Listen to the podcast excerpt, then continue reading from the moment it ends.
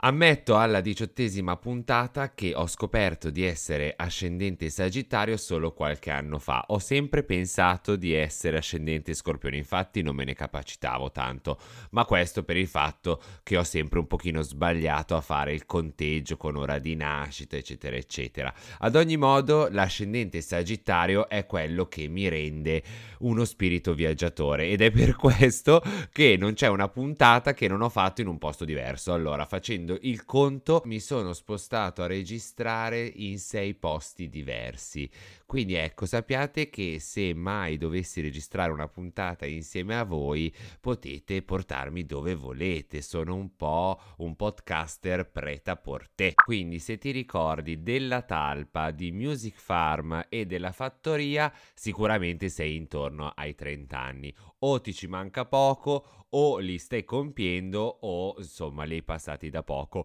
come il sottoscritto.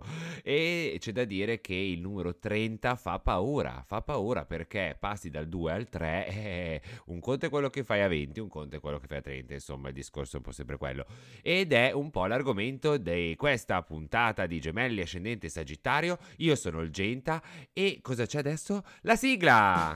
Gemelli Ascendente Sagittario, millennials allo sbaraglio. Disagi, amori, disillusioni, pazzie e delusioni. Tutto questo in un unico podcast. Ogni settimana con il Genta. L'argomento di oggi è 30 anni della serie Millennials di periferia.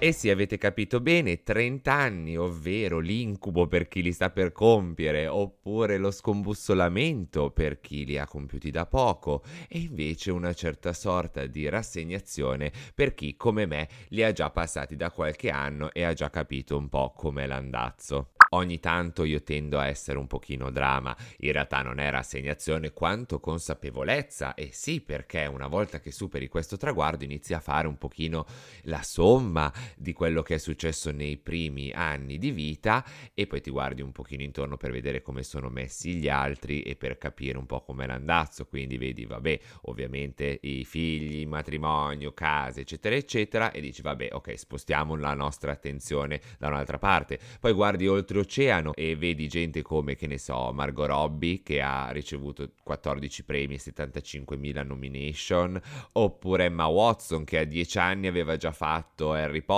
adesso ne ha 32, quindi avete bene in mente la sua carriera com'è andata. Oppure anche cambiando genere, andando sulla musica, vediamo una Miley Cyrus, una Selena Gomez, che sono del 92, quindi hanno appena compiuti 30 anni, e guardale lì come sono belle, frizzanti e scattanti. E questo per dire cosa? Che il 30 è un numero e un traguardo importante, perché che cosa succede? Arrivi ai 25, inizi a guardarti un po' intorno, a capire che cosa fare della tua vita e dici famiglia, no, manca la materia prima, e i figli, per i figli uguale, casa, anche lì manca la materia prima, quindi no, e poi quindi cosa è rimasta? La carriera. E quindi almeno personalmente mi sono lanciato verso quell'orizzonte. Poi compi i 30, festeggi, ale, adesso non ci sono più scuse, e oggi alla veneranda posso dire, quasi all'età di 33 anni, posso dire che sono tutto sommato felice e contento della strada che ho iniziato a percorrere, perché poi tutta questa fretta che ti senti addosso di fare determinate cose non c'è, capisci che non c'è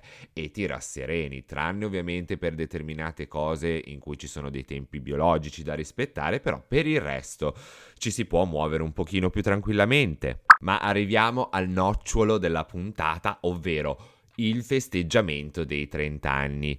Quindi che cosa avete fatto per festeggiare i vostri 30 anni? Oppure se non li avete ancora compiuti, che cosa avete in mente di fare? Perché diciamocelo, ci si divide sempre in due squadre. Chi decide di fare la festa e chi invece decide di passare i 30 anni nell'anonimato. Vi lascio immaginare che cosa ho fatto io. Ebbene sì, nonostante tutte le previsioni, non l'ho passato nell'anonimato, nonostante il periodo Covid in cui ci trovavamo e in cui ho dovuto cambiare le mie strategie, i miei piani. Correva l'anno del Covid, quindi 2020, e io, compiendo gli anni a giugno, ho deciso di portarmi un pochino avanti con i tempi e organizzarlo appunto per tempo.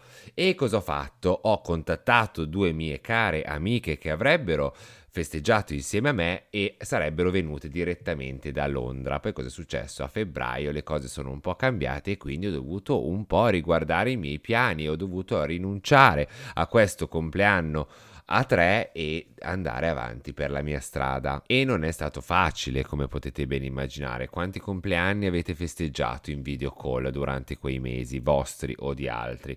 Tantissimi. E ci si è organizzati un po' come si poteva, no?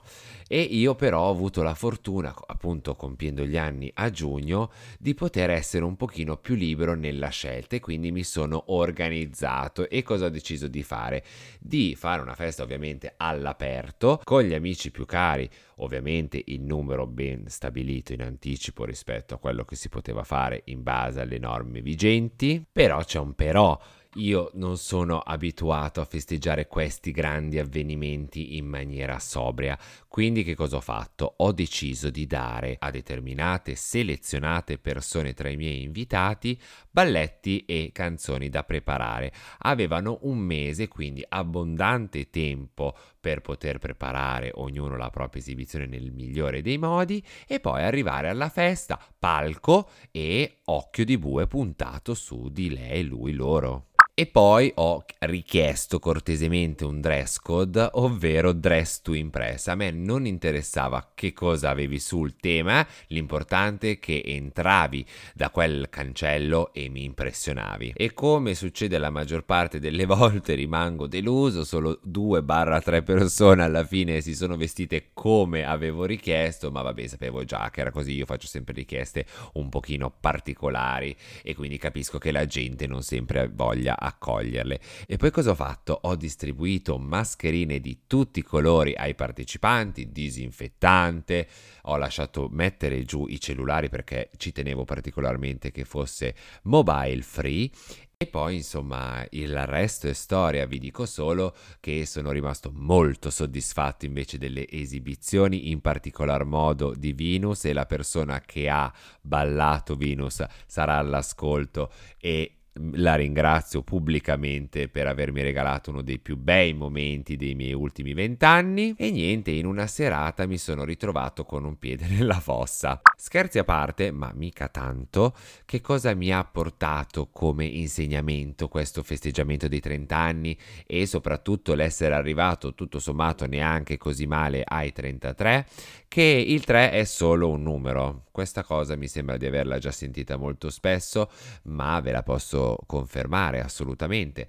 Anzi, sono dell'idea proprio che il decennio dei 30 anni, dei 30, è il più bello. Eh sì, dobbiamo solo un secondino farci l'abitudine, ma ragazzi, secondo me quando abbiamo capito il meccanismo riusciremo ad uscirne vincenti.